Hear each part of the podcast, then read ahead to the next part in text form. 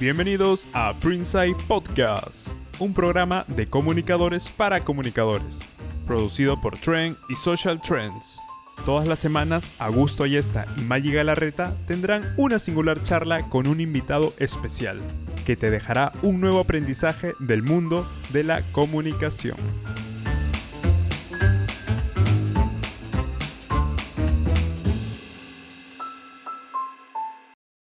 Buenos días, buenas tardes, buenas noches, sea donde quiera que nos estés viendo o escuchando. Bienvenidos a un episodio más de Printside Podcast. Quiero darte la bienvenida súper, súper especial a este episodio porque vamos a hablar de un tema súper interesante que a todos de alguna manera nos preocupa. Pero antes de empezar con este episodio, vamos a saludar a Augusto Ayesta. ¿Por qué parte del mundo estará Augusto hoy? Hoy estamos acá en Lima todavía, pero quién sabe, de repente por ahí nos vamos a un viajecito pronto porque tenemos una muy buena noticia que aún no la decimos, pero la vamos a decir ya. Eh, así que mientras tanto, eh, en Lima y bienvenidos, bienvenidas a este primer episodio de la sexta temporada. Es el episodio número 67 Hemos tenido 67 invitados, invitadas de lujo acá para hablar de marca, marketing, reputación, comunicación y también de la vida digital. Y justamente vamos a hablar de eso eh, hoy día, ¿no? De un aspecto de la, de la vida digital que nos atañe a todos. Ya nadie se escapa porque estoy seguro que todos ustedes escuchan estas historias todas las semanas, ¿no? Así como te pueden robar un celular o en, en la calle, también te pueden robar tu información te pueden robar tus datos, pueden entrar a tus cuentas, hackearlas, como dicen, ¿no? Entonces vamos a hablar de eso hoy día y para eso nos acompaña nuestro invitado, así, un capo en ciberseguridad, que es Miguel Guerra León. Bienvenido, Miguel, ¿cómo estás? ¿Qué tal? Muchas gracias, Augusto. Bienvenida a toda la gente, saludos con todos los que nos puedan estar escuchando. Y eso, y antes de comenzar, para que sepan quién es acá nuestro amigo Miguel, que lo conocemos pues desde que éramos tuiteros, cuando había Twitter, imagínense, y cuando Twitter era un buen espacio para vivir, ya no como ahora que ya no existe. ok, vamos a, vamos a, a ver esto. Ok, bueno, eh, Miguel Guerra León, para que lo conozcan, es un especialista en ciberseguridad, ciberinteligencia y nuevas tecnologías de la información y en ciencias de la comunicación. Miguel se ha desempeñado como asesor en el sector público, privado y fuerzas del orden, brindando fortalecimiento en capacidades tecnológicas, investigación, comunicación y capacitaciones para concientizar al público y empresas nacionales e internacionales sobre los peligros del ciberespacio y cómo protegerse de ellos. De eso vamos a hablar ahora. Desde 2015 es conocido como el hacker bueno. Vamos a preguntarle por qué él se dice el hacker. Nosotros siempre le tememos a los hackers, ¿no? Pero este es el hacker bueno. Además, se ha posicionado así en distintos medios de prensa escrita, radial y televisiva, siendo un referente para concientizar al público de los peligros del Internet. Me consta, me consta eso. Además, en el año 2017, Miguel tuvo la oportunidad de conocer las capacidades de Israel en técnicas de, especiales de seguridad digital y análisis de amenazas del ciberespacio. En 2019 formó parte de la mesa de trabajo encargada de redactar las políticas de seguridad digital del Perú e integra además la delegación de ciberseguridad de la OEA, wow, donde obtuvo una certificación en técnicas especiales cibernéticas. Así que aquí tenemos al hacker bueno, un lujo un lujo. me encanta el hacker, el hacker bueno, me encanta. sí, sí, y vamos a comenzar, vamos a comenzar por eso, creo. A ver, ¿por qué, por qué le agregaste bueno al hacker? ¿Hay una mala eh, percepción? sí, claro, no, lo que sucede es que antes, por ejemplo, normalmente ahora ya se hace una, una discrepancia entre un cibercriminal y un hacker, ¿no? Pero hace muchos años cuando recién empezamos, era como que los hackers tenían siempre la palabra era para tanto bueno como para malo, ¿no? Entonces le quise agregar esta parte de bueno para más o menos tratar de concientizar a las personas que los hackers en realidad somos personas eh, investigadoras, que lo que queremos es mejorar los sistemas, no, no quererlos destruir ni querer hacer cosas malas, ¿no? No necesariamente un hacker es una persona negativa, ¿no? Sino es alguien que lleva la tecnología al límite para de alguna manera poder este, fortalecerla o sacarle, o por curiosidad simple tratar de de, hallar maneras de cómo, cómo cambiarla, ¿no? Apoyo esa reivindicación al hacker. Sí, es, fundamental, ¿no? Nos, nos costó mucho tiempo en realidad hacer eso, porque ahora sí ya felizmente los medios de comunicación hablan sobre, sobre los cibercriminales, ¿no? Cuando antes simplemente eran hackers todos buenos y malos, ¿no? Claro. Bueno, Había un ya- antivirus que era hacker, ¿no? Se llamaba, ¿Te creo. acuerdas, Miguel? Había un antivirus que era hacker, ¿no? Una cosa así. Ah, sí, claro, claro, uno muy antiguo, era de... Creo que era Machado, creo que era el- la persona que lo creó. Claro, claro, claro, claro. Sí, Uno muy sí, antiguo, sí.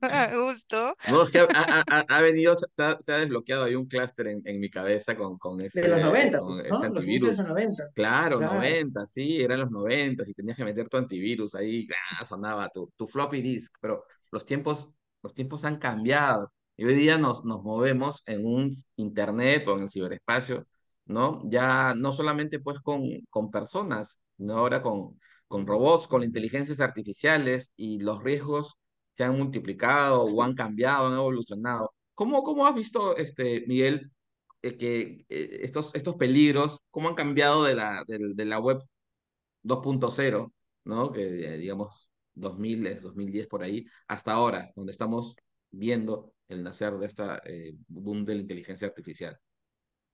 Bueno, sí ha cambiado bastante, sobre todo porque ahora digamos que la gente tiene más facilidad para lograr a- hacer, por ejemplo, un cibercriminal tiene la posibilidad de hacer las cosas más sencillas que hace muchos años, ¿no? Y sobre todo que ahora puede comprar muchas herramientas ya creadas y puede, por eso que ahora eh, el cibercrimen es todo un negocio que, por ejemplo, ya se- es como bandas organizadas, ¿no?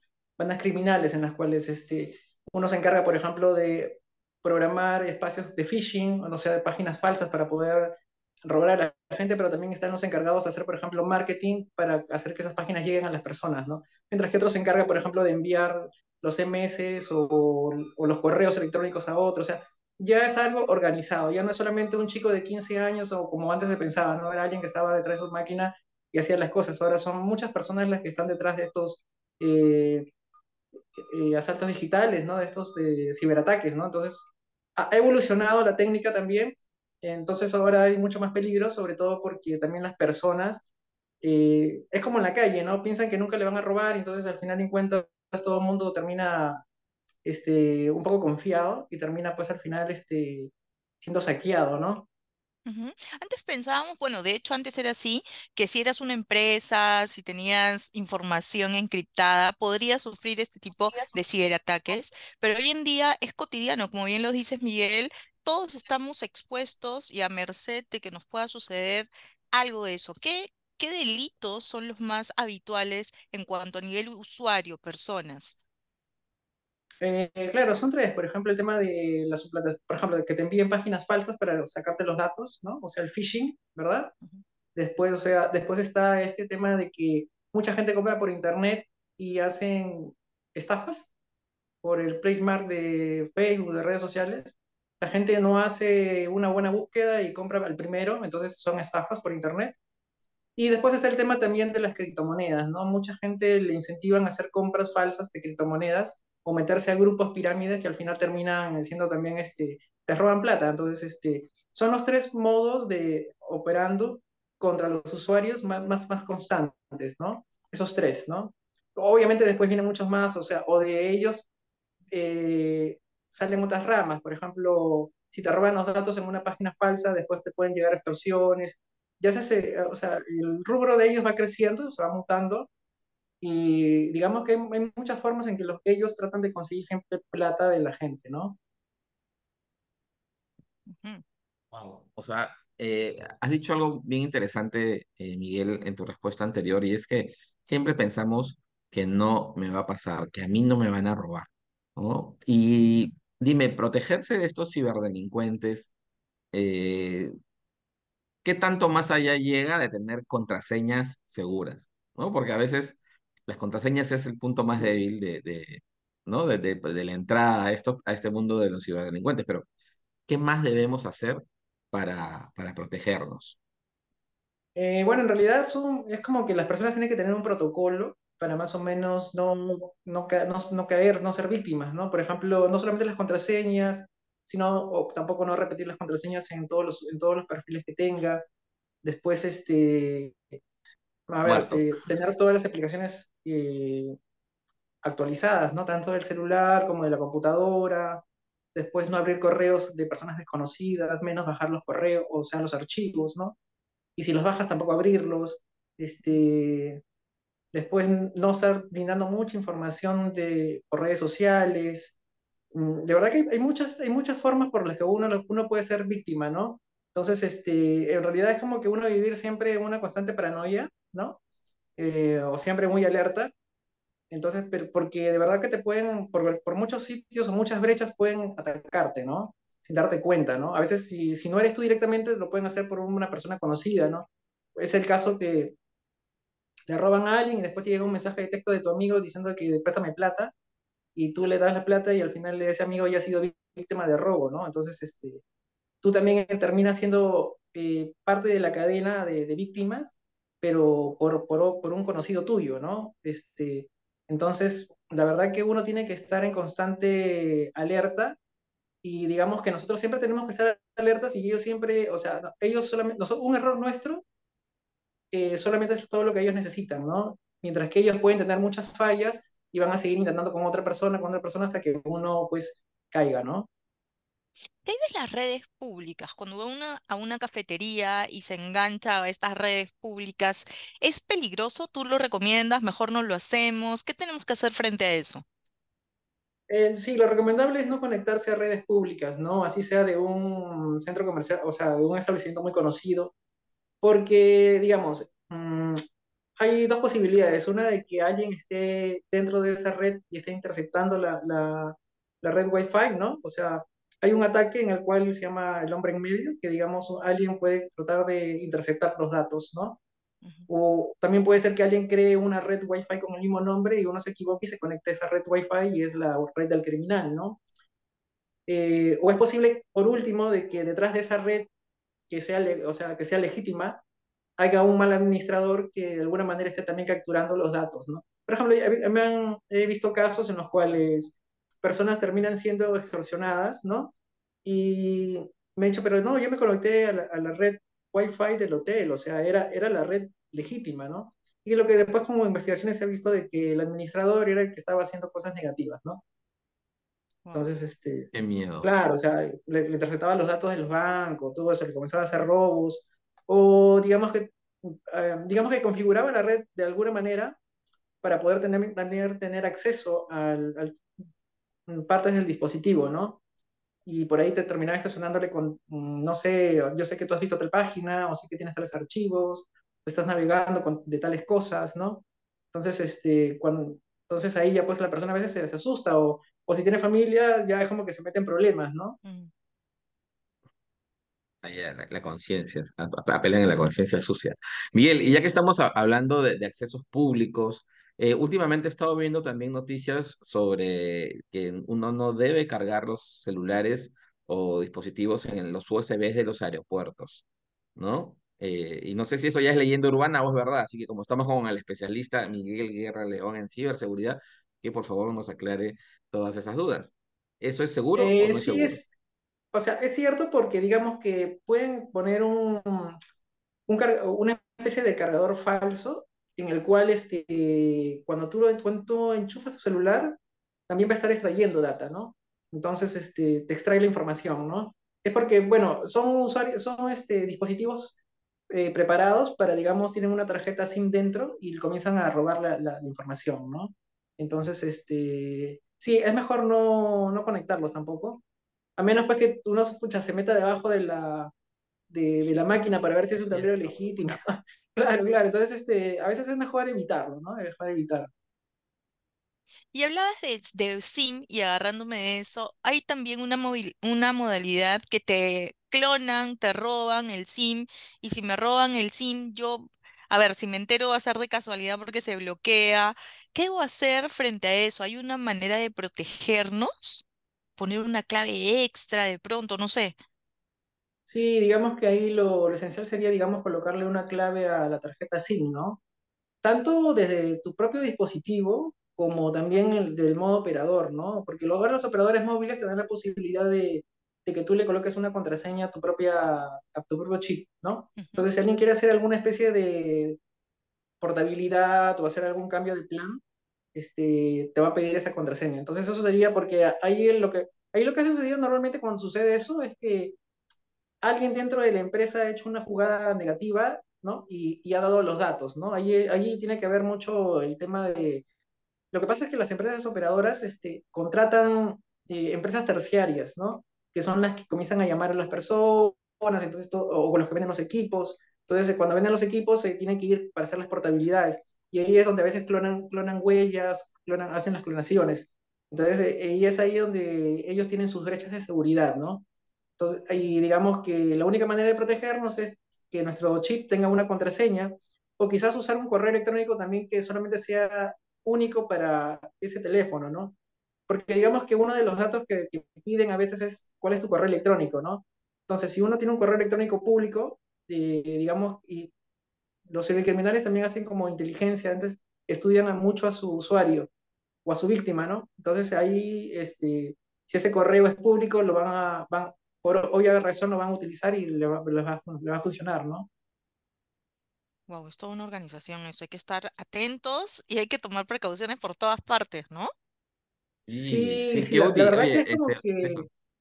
Sí, o sea, la verdad es que ellos, el cibercriminal lamentablemente siempre está un paso más adelante del usuario común. Entonces, eso hace que al final siempre, vayan, siempre van a haber víctimas, ¿no? O sea, es bien complicado, en realidad es, este, todo un...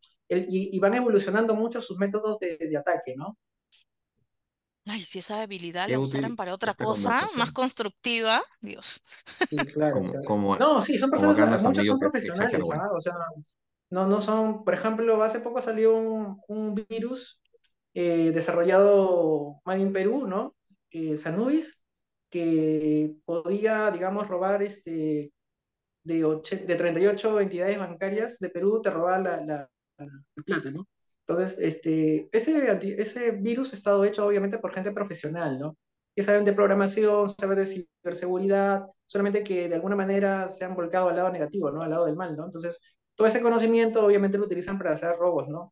Porque sí, imagino que deben ganar mucho dinero.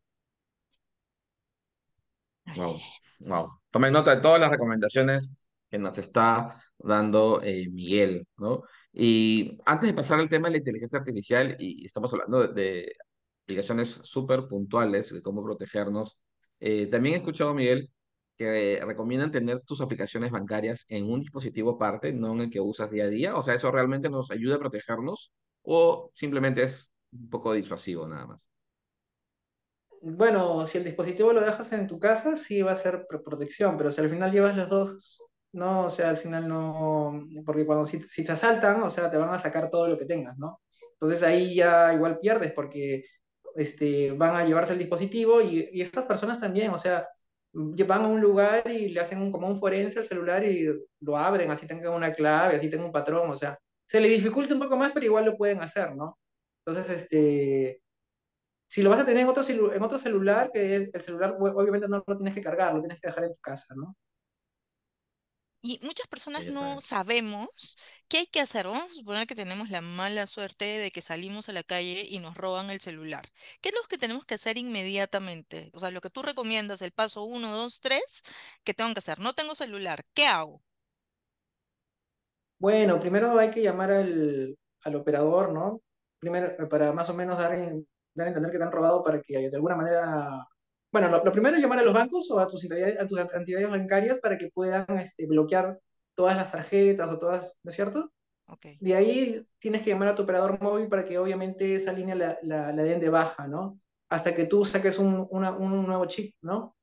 Este, y de ahí, bueno, lo, lo, lo, lo, que pasa es que siempre es bueno la prevención, ¿no? O sea, antes la gente tiene que haber tenido, por ejemplo, en sus, contraseñas de alguna manera con doble factor de seguridad y también, digamos, tiene que haber tenido sus claves guardadas en algún lugar para que después desde su computadora o otro dispositivo pueda entrar para hacer, por ejemplo, un borrado de información a distancia. O sea, en realidad ahí, antes es la prevención. Por ejemplo, instalarse un, un, un para poder localizar el celular, también para poder borrar los datos a distancia, ¿no?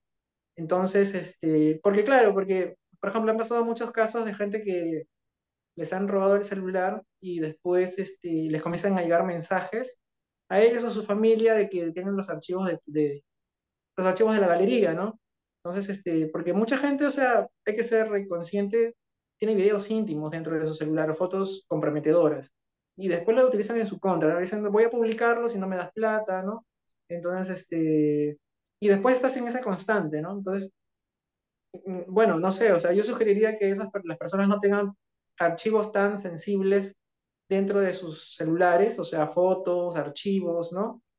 Y si los van a tener, pues tendrían, deberían aprender de alguna manera a encriptar los datos para que no puedan tener acceso a cualquier persona, ¿no? Claro. Lo más recomendable es no tener eso en el celular. Sí, definitivamente, claro, ¿no? El antiguo. Cómprense sus Polaroid si quieren hacer esto. No hay posibilidad de copia ni de robo.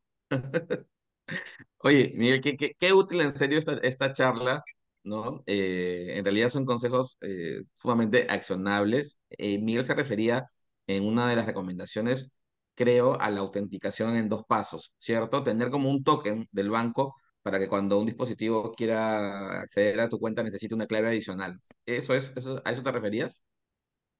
Sí, a eso y también a las, a las cuentas de todas tus redes sociales y correos electrónicos, ¿no?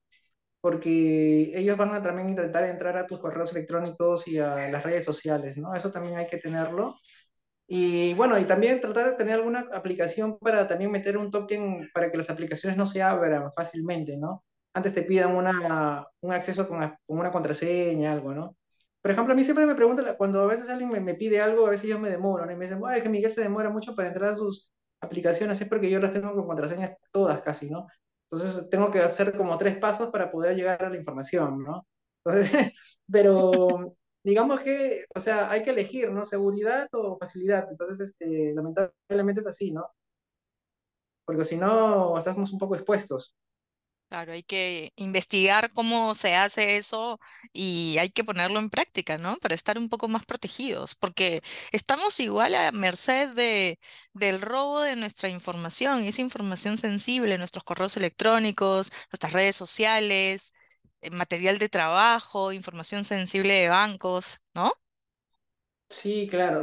O sea, porque mientras que nosotros tengamos el control, bien, ¿no? Ahora hay cosas que también se escapan a nues- a nuestros, a nuestro control, digamos, si vulneran una empresa y la empresa pierde todos sus datos, ahí sí ya estamos expuestos, ¿no? Y de ahí, bueno, hay de ver cómo, cómo manejar ese, ese, ese asunto, ¿no?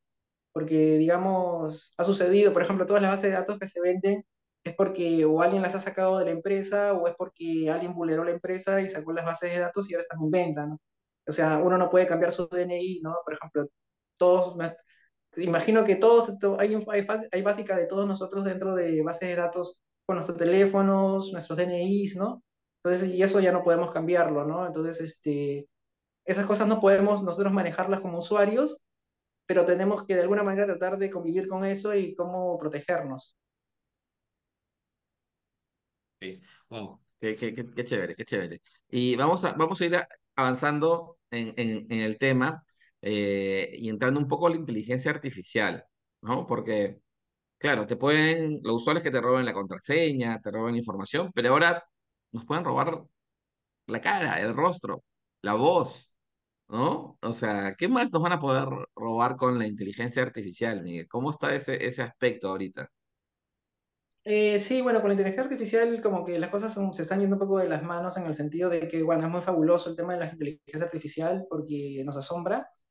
Es muy útil, pero digamos que los cibercriminales se están adaptando mejor a esas nuevas tecnologías para usarlas para su favor, ¿no? En este caso, clonar voces para poder tener autentificación de dispositivos o poder sacar préstamos a nombre de otra persona o te, puede crear, te pueden crear un deepfake, ¿no? Te pueden clonar básicamente la imagen para, para subirla o tener una foto tuya para desnudarla.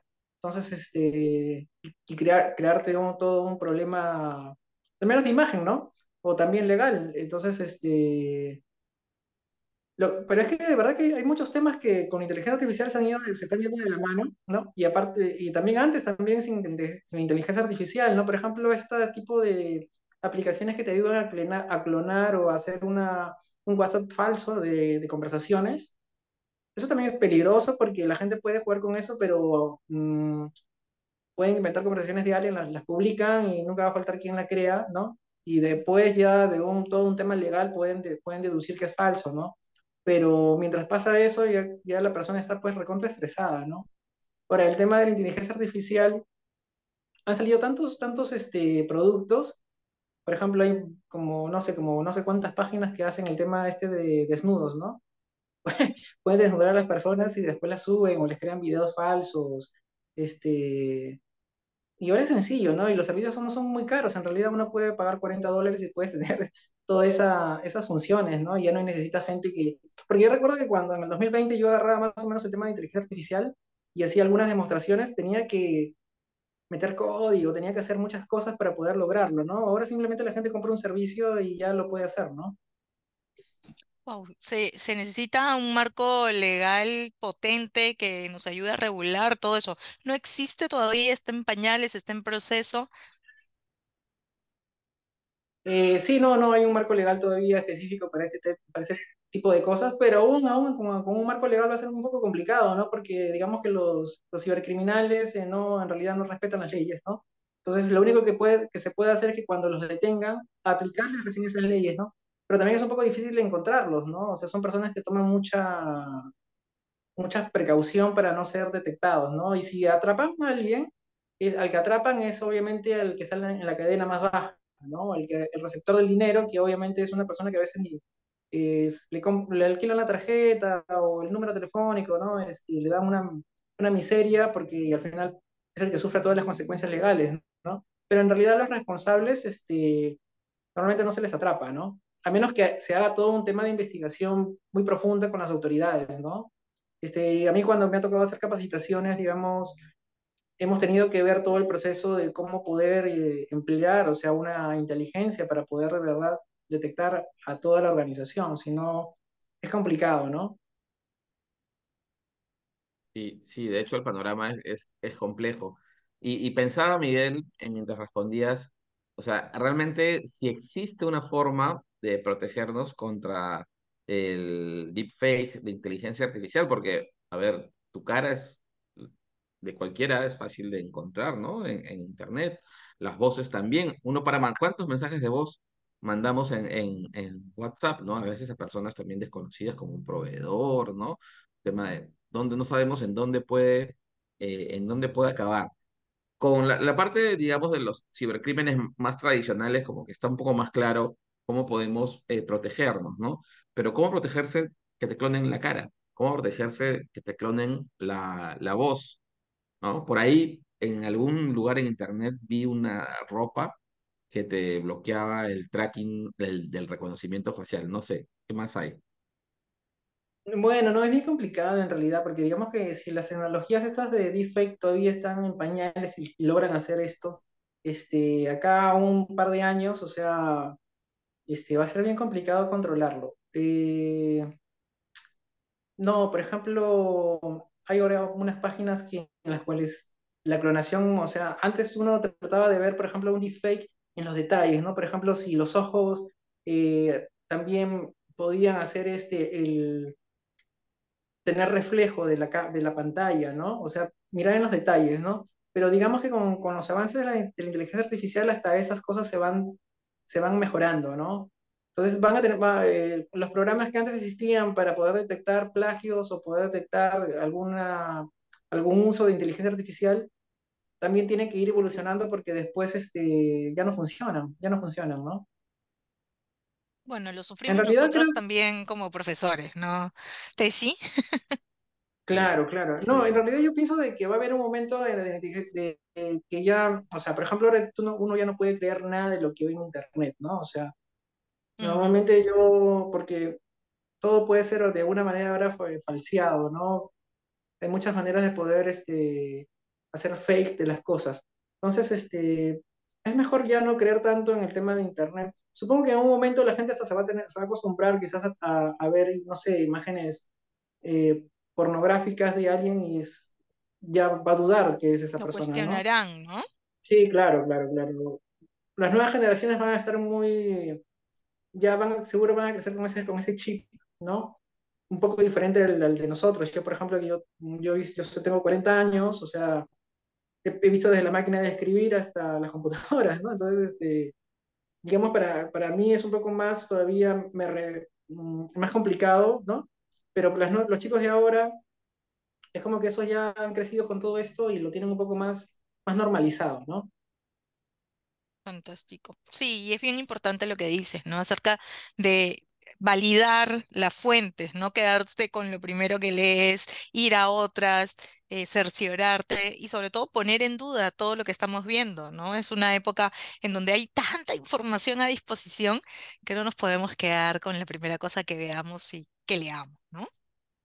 Sí, claro. Bueno, yo soy un poco, yo soy un poco eh, pesimista en realidad con el tema de la inteligencia artificial. O sea, sé que es muy, muy útil, pero yo pienso que al final este, va a ser un poco dañina para el ser humano, ¿no?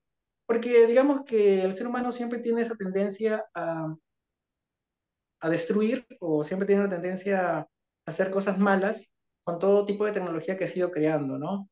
Eh, y es más, o sea, quizás la inteligencia artificial en un momento quizás este, logre también destruir a la humanidad, es, es, algo muy posible, ¿no?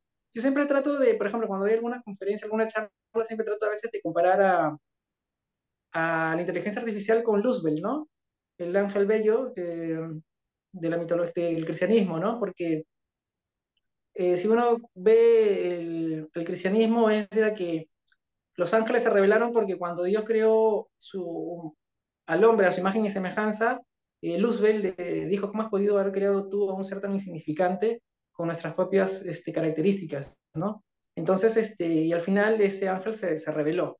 Entonces, en este caso, nosotros hemos creado algo que trata de imitar también a nuestra inteligencia y que al final en cuentas puede salirse de control, ¿no? Y puede terminar por, por revelarse quizás también, ¿no?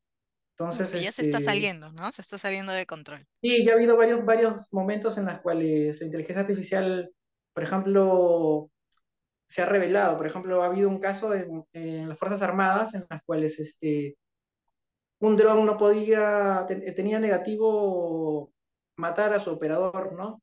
Pero tenía como misión destruir ciertos misiles, y, pero tenía antes que tener aprobación del, del soldado. Y el soldado en un momento no le quiso dar autorización, y bueno, como su objetivo era de la inteligencia artificial destruir, eh, pero tenía prohibido matar al soldado, lo que hizo fue destruir el edificio donde estaba el soldado, ¿no? Entonces, este, en teoría, no lo, no lo mató directamente a él, sino destruyó el edificio, ¿no? Entonces, este, pero digamos que fue una forma de rebelarse y, claro, sacarle la vuelta también a, a las reglas que les había colocado, ¿no? Entonces, es lo que hacemos en buena cuenta siempre los seres humanos, ¿no? Sacarle la vuelta a todo. Claro, entonces al final este, tuvieron que reprogramar esa máquina para que eso no, no suceda, ¿no? Mm. Wow, eh, qué interesante y válidos también diferentes puntos de vista, diferentes escenarios, ¿no? Porque estamos muy emocionados con lo que nos permite hacer la inteligencia artificial y muchas veces hablamos de ella sobre como la extensión, ¿no? La extensión de nuestras ideas, de nuestra creatividad, de nuestras manos, de, lo que nos permite crear. Y sí, efectivamente, siempre una herramienta finalmente es neutral.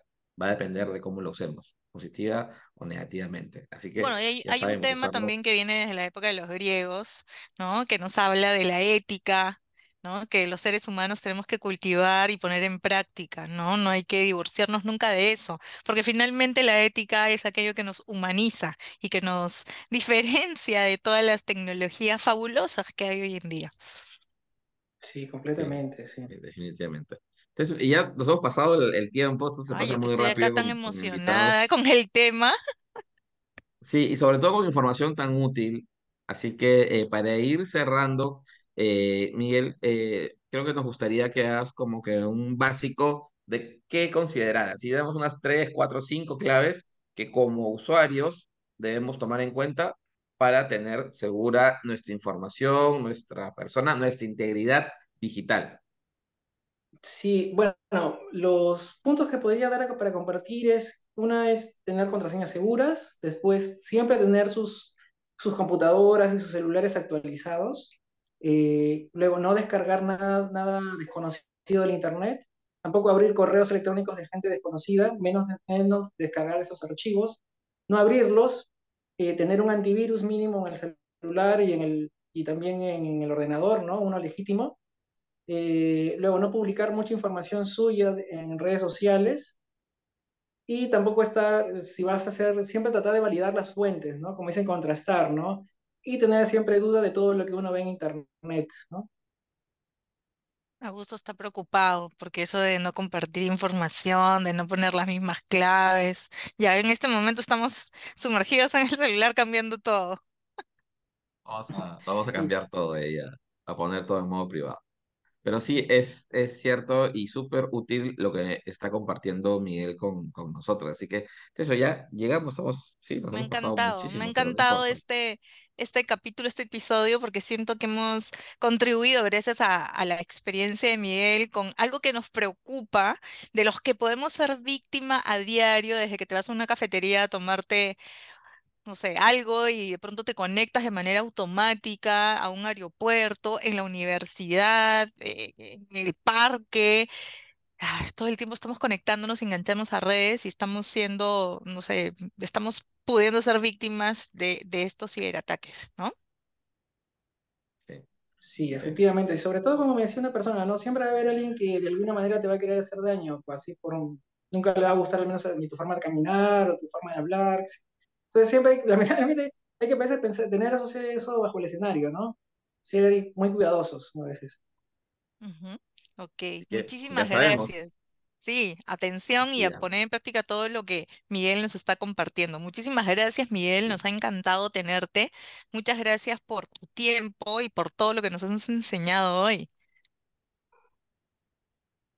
Igual, gracias a ustedes por su tiempo eh, y cuando ustedes gusten, de verdad. Miguel, nuevamente, muchas gracias eh, en nombre de toda de nuestra comunidad del programa y eh, gracias por tu generosidad y por compartir. Así que ya nos vemos ustedes en un siguiente episodio de esta sexta temporada de su podcast Side. Así que nos vemos, cuídense, chao. Muchas gracias. Chao.